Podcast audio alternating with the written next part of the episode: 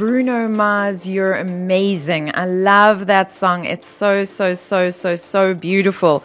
In studio, I have the fantastic Chris Thorpe. Chris is definitely technically challenged, but he is not challenged on many other fronts. He is absolutely an innovator and disruptor specialist. He um, has worked with some of the biggest brands like Nando's that we all love. We love their adverts. We love how they disrupt things. And he is the man behind, I'm sure you guys remember those rhino bracelets. Um, that's where it kind of started. And that's actually where I met Chris years and years and years and yonks ago. And, um, and then he moved on to do bracelets for many other causes and do so much to actually develop products that are still profitable and make a difference. And that's why I absolutely love, love, love Chris. And his latest initiative is Pinky Promise, which we are going to chat about. But first, let's welcome Chris Thorpe into Two Oceans Vibe. Chris, how are you doing today? I'm sort of humbly um, um, um, sending you my regards from a very hot Johannesburg, and uh, yeah, I might be technologically challenged in one way, but I like to think I can make it up in other ways. So you definitely you, can. Because I could hear you, you are a master, and let me tell you, all the listeners out there, I've never seen someone multitask like you were doing while I was sweating beads up here in Johannesburg. So. So welcome to everyone, and thank you. It's lovely to be on air with you, my darling. Oh, my darling, it is so lovely to be on air with you too. And you do more than make up for it in many, many, many other areas.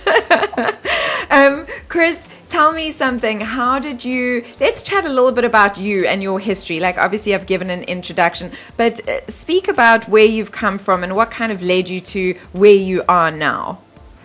Well, you know, I think um, I, I've always been lucky enough that I've been able to follow my passion in marketing.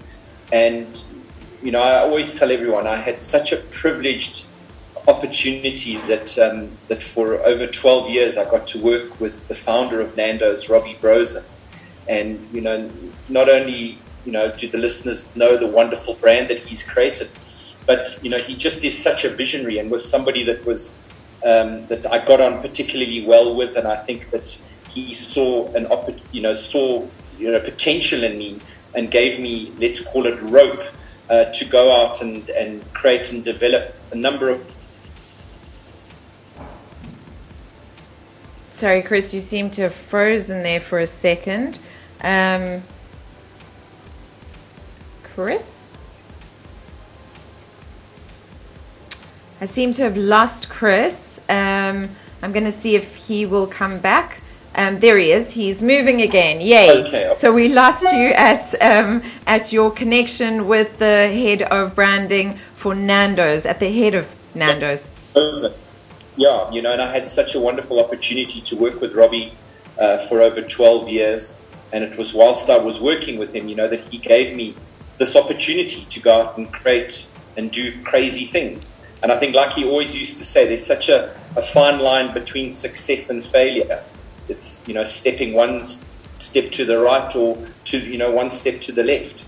And um, it was while at Nando's um, that I had this opportunity of creating the, the malaria bracelet. And that led me on to, to realizing that, you know, through a simple product, one can create an enormous amount of awareness and at the same time generate all the important funds that go to, to um, focused on, on, on um, initiatives that can make a difference. And um, you know, I think, so I think that's that where um, I want to just honor you for a second before we move on, because I think that it's it's really, you know, so many people want to make a difference and want to do something that makes a profound difference, but um, yes. There is this thinking that quite often happens, and tell me if you've experienced it, I'm sure that you have, where people bend over backwards and kind of empty themselves trying to make a difference instead of making a difference while actually generating finances around that difference so that it can support itself and grow, and also support others and allow others to grow as well. And I think that that's such a fine and delicate thing and such a fine and delicate balance, and you've done it really well. Um, what led you to that mindset of doing things in that way? Well, I, you know, I think that, you know, while I was at Nando's and I got to work on the malaria project, I was exposed to some of these big global N G Os. You know, I had the privilege of working with the Bill and Melinda Gates Foundation. But I think, you know, it was being some proudly South African and saying, you know, why do we need these international organizations to come into our backyard and tell us what to do when quite possibly we understand the challenges? Uh, you know, we, we live in, in challenging times in this country, but in, do, in doing that, you know, you have to think, you know, for want of a better word, you need how to learn how to box smart and how to do things that are sustainable. Because I think a lot of people come into these things with all the energy and, and, and all the positive intentions. And, you know, you get these flashes in a pan, and then six months down the line, their initiative just gets diluted. And I think, you know, I use this term commercial philanthropy, that, you know, mm. you in order to be sustainable, you know, you've got to be able to put money on the table. You've got to be able to put, you know, feed yourself and have the energy to keep going forward. But, you know, in, in saying that, I think transparency is, is so important, uh, being able to tell your donors and to tell the beneficiaries exactly what you're doing, where the funds are going. And, and you're doing this because you want to make a difference. So, yeah. you know, that that's all key important. It's not to fill your own coffers, but I think it's it's trying to make a difference for, for everybody. And, you know, I guess we're South Africans. We want to try and make a difference to this country. A hundred percent. We want to make a difference, but a lot of people don't take action. And I think that is the key, um, you know, important thing. Um, as I look you here in the eye from, from Cape Town, looking at you in, in Johannesburg, you're sitting in Joburg, and, um, and our hearts really beat with the same ethos of making a difference, um, and actually taking action to making that difference happen. So um, let's pick up again. You were working with Nando's and you um, started the rhino bracelets. What spurred that off? Well, you know, it was coming back from an expedition. I was up in, in Lilongwe, Malawi of all places, and I'd been giving a talk to the Global Fund. And I came back to South Africa, and a very good friend of mine, a guy by the name of Peter Lamberti, who's probably one of the foremost wildlife movie producers and directors in the country, started to tell me about the problem that we are having with the rhino. And, uh, and, and in saying that, you know, he was saying one of the most needed things are funds that can go to, to N G Os who are out there rolling up their sleeves and trying to make a difference. And that's when I just connected the two together, that we'd just created this malaria bracelet and felt that something like the rhino bracelet uh, could have a real place. It was going to allow all those South Africans who, who were sitting in the suburbs and not out in the bush and who were appalled with what was going on, a way that they could both show their support and at the same time uh, raise funds. And then I think one of the other key elements, and, and possibly one of the most important, is that it became something that created employment, that yeah. we needed people to make the bracelets. And of course, that's the one key initiative that we sit here today that the South African government are trying to resolve. And that's the creation of jobs, yeah. that we could make something locally and that we could sell it in all the curio shops around the country. We could find, and you know, wonderful ambassadors. And might I add, it was such a privilege to have someone like uh, Prince Harry, who wore our bracelet and gave us an enormous amount of exposure that, you know, led the fact that the rhino bracelet became the most popular um, selling bracelet in the world. Um, and funds that uh, we raised from that helped to do an enormous amount of good when it came to uh, conservation and, and our rhino. It, well, so, I remember wow, you, know, you doing that, and I remember you then doing the malaria bracelet afterwards as well, and the profound difference that that malaria bracelet um, made, the funds from that. Can you tell us a little bit about yeah. that? Well, you, and I think, yeah, the basic premise behind that, and, and you know, anyone in marketing will know this, that there was a, a basic call to action and a return on the investment. So it was able to say to people, this is the problem, will you give us some money, but in return we will give you something that you can wear. And so long after you've donated the money, the bracelet that sat on your wrist became a mechanism that spread the news of this all-important problem. And, you know, malaria is the biggest killer of kids in Africa. And by simply being able to raise money and give someone a malaria net, you can change someone's life forever. And, uh, you know, I'm just happy to still see that that whole malaria initiative is uh, is still going great guns. And Nando's and, and through Robbie Brozin are really, you know, making a difference to the world and uh, focusing on a country like Mozambique, which is like the spiritual home for Nando's, and where their key initiative is to try and eradicate malaria. And, uh, you know, certainly the, the bracelet doesn't solve the whole problem, but it certainly goes a long way to to helping to make a difference and uh, raise money for malaria nets and other uh, initiatives that they still carry on to this day um, uh, with Kingsley Holgate and many of the other good folks at Nando's.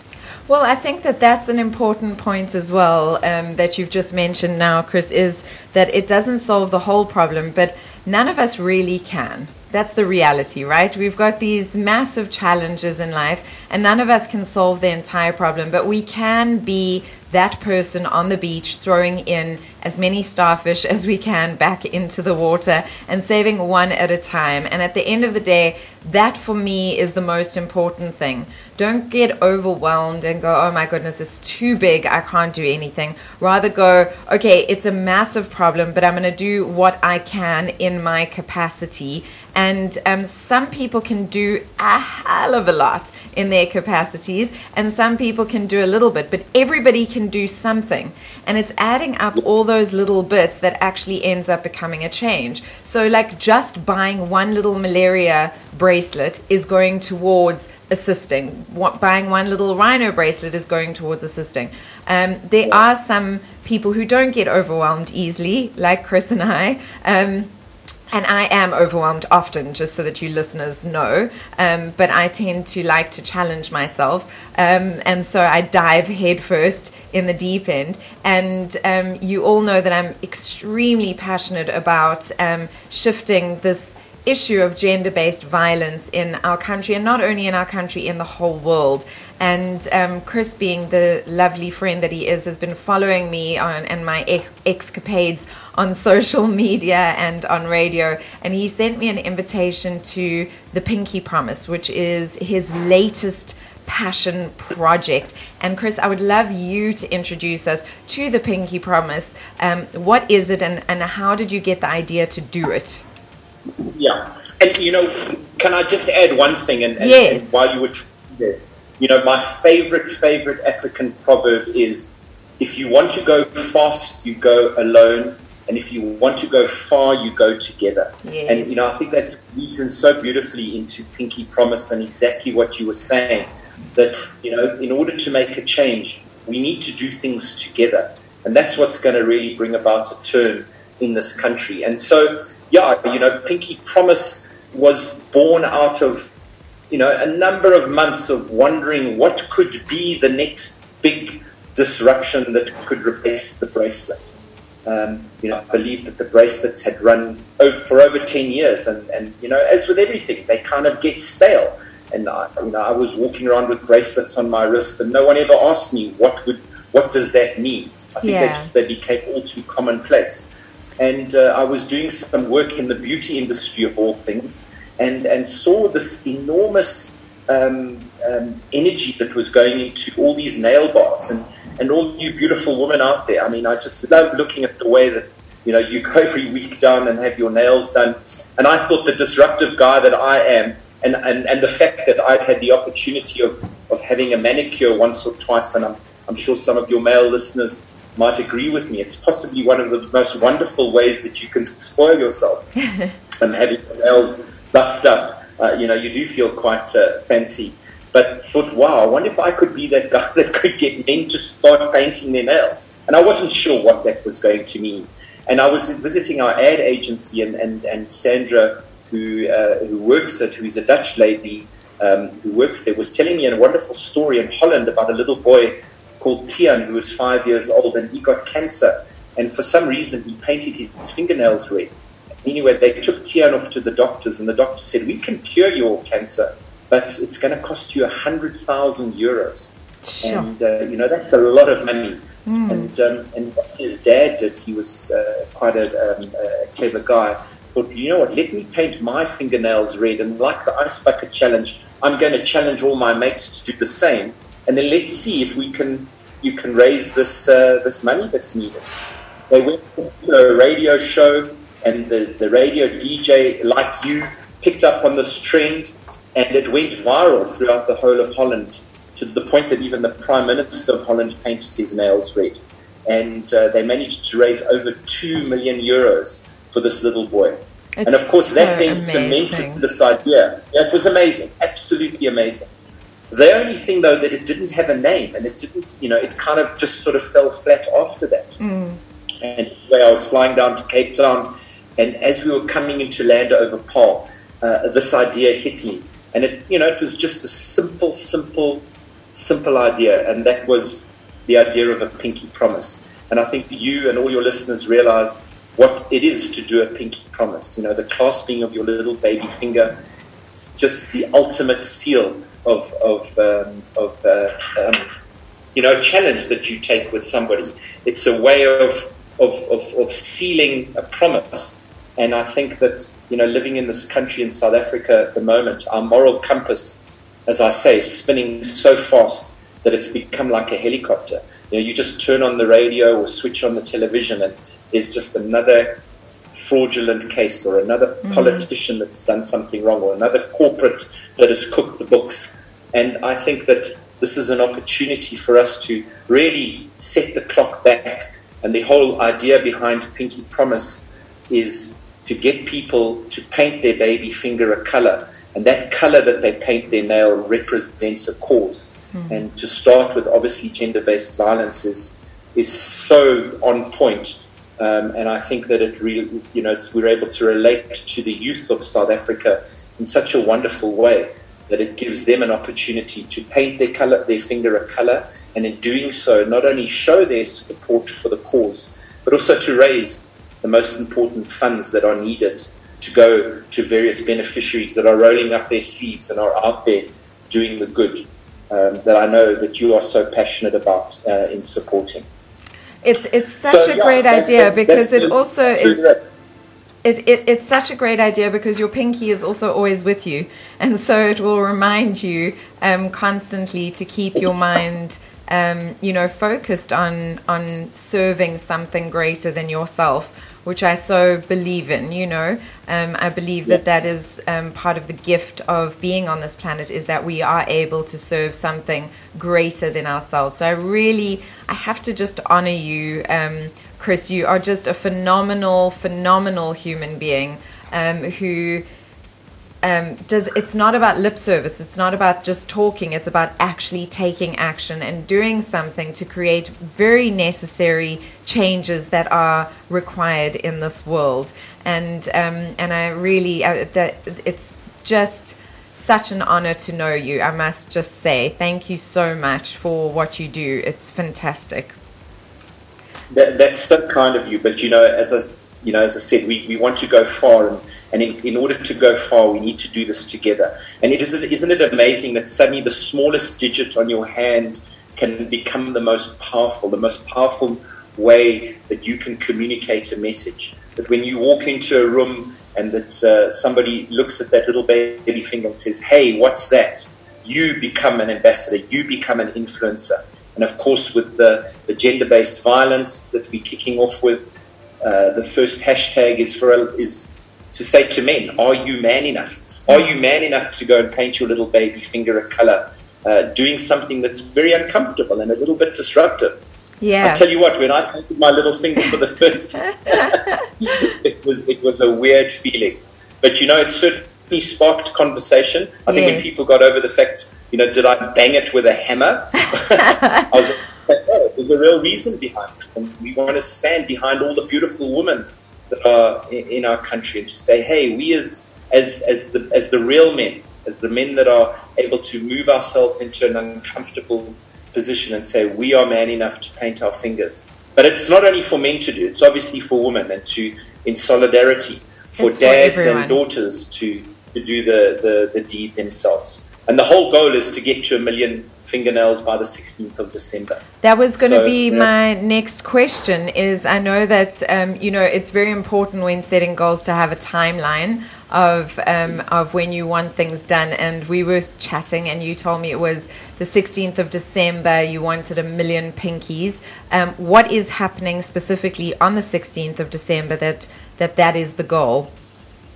Well, you know, that's all going to be part of the, the, the, the sixteen days of activism. And, you know, one of our, our, our key roles is the um, engagement with corporate South Africa, because corporate South Africa have been given this challenge. You know, what are they going to do yeah. uh, to help make a difference? And I think this is not the only answer, but it just provides them with a wonderful way of um, doing internal branding, right? Being able to give money to meaningful beneficiaries, but at the same time involving their staff so that they can also walk the talk yes. uh, when it comes to uh, a corporate aligning themselves with a particular beneficiary, and obviously al- aligning them with this huge problem that we have of gender-based violence in this country. Amazing. I think that the, that is absolutely phenomenal. One of the things that um, Chris and I spoke about was um, I, I'm saying that we need another march. You know, I'm, I'm saying that we need to, we can't wait. It is an urgent situation um, all over the world, but in South Africa, seven seven women a day, three children. I mean, that it, it's just, the statistic is far too big to be ignored, and it's far too big to kind of go, okay, yes, we're going to sort it out at some point. We need to create another march. And, um, And that was possibly one of the dates that we were looking at creating another march. The one thing we were worried about, and I'd love to hear feedback from you listeners, is that a lot of people by that stage will be on holiday with their kids. Um, and so maybe they're not going to be in the city centers, and it won't be as effective. We won't be able to get as many people together. What are you guys thinking? We were looking at that date, and we were looking at, was it the twenty-sixth of November, I think, Chris, that we... that we said was the other date. Um, what do you guys think, listeners? I would love to hear from you um, as to when you think would be a really good time to march, and go to government and have a list of requests that they that they then address um, for the march. I would love, love, love to hear from you. Chris, where to from here? What is happening next with Pinky Promise? What can um, people yeah. do? Where can they find what to do? um, what What is well, the next know, step? And, and you should have warned the listeners that when when the two of us get together and our minds start racing, there is all, there's so much to talk about. But yes. you know, I just wanted to add, you know, this this march that you wanted to organise. That you know, listeners that aren't close close by or or kids can still be part of it, because yes. by painting their fingernail, sending in the pictures, going onto our Instagram site, it basically means that you are also becoming part of that march. You're also going to be part of that number that gets us close to a million people. So, you know, that's just one way that they can, in a way, support the march without actually being there. But, you know, we're very excited to have our Johannesburg launch um, of Pinky Promise tomorrow. We've got some incredible beneficiaries that are coming uh, on board with us. Uh, the listeners might have heard you speaking with Teresa from Dermalogica, and isn't that incredible that uh, we... We've her got her interview is going out next week on Tuesday, actually. It was okay. a pre-record, yeah.